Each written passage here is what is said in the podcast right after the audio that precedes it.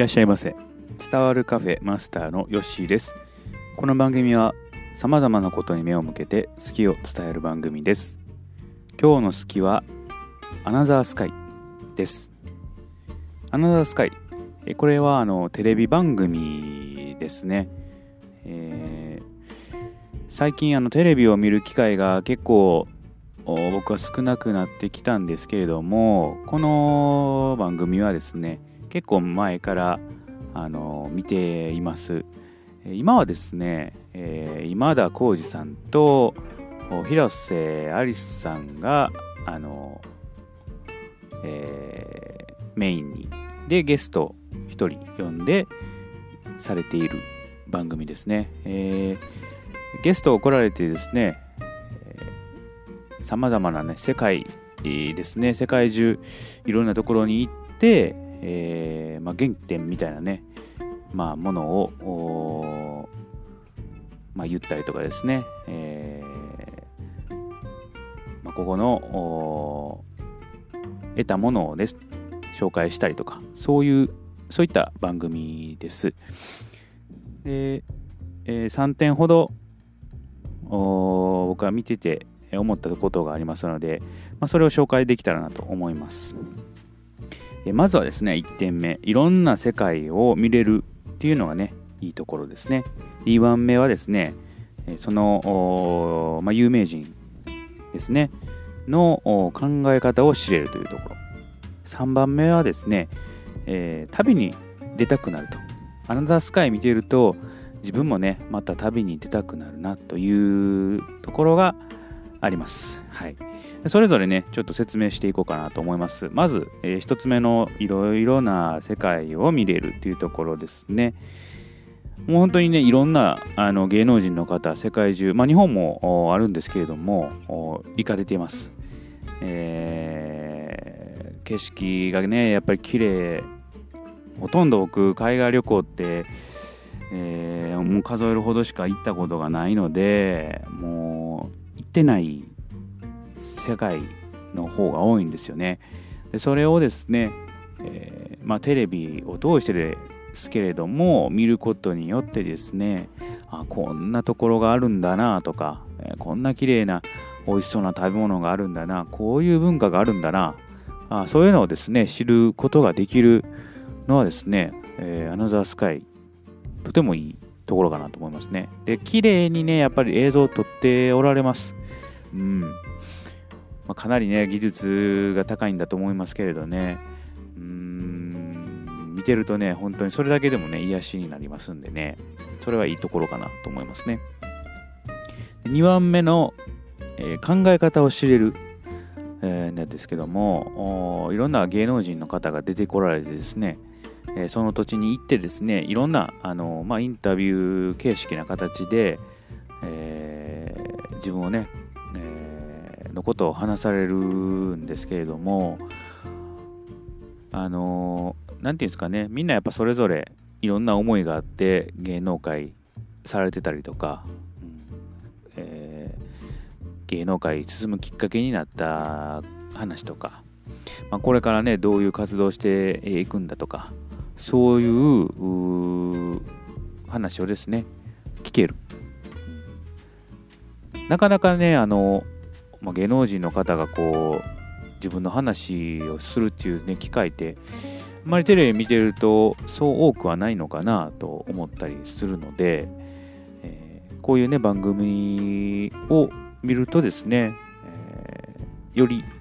まあ、その方を好きになれる、うん、ファンの方やったらもっと好きになれるだろうし、えー、このアナザースカーを見ているとまたねその人のファンになるっていう可能性もねあるかなというふうに思います。うん、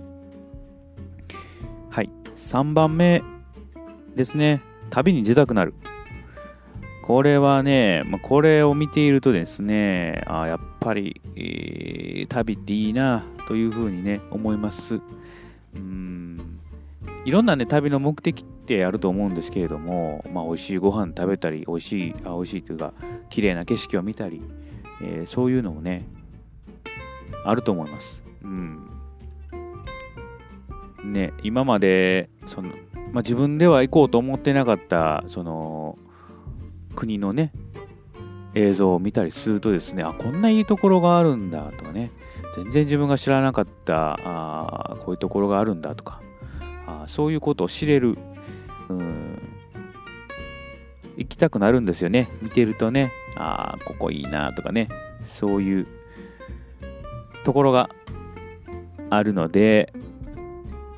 見てるとねすごく楽しいですね。なかなかねあのー、海外となるとまあねこう長期で休み取らないとなかなか行けないんですけれども年に1回ぐらいねちょっと長期の休み取って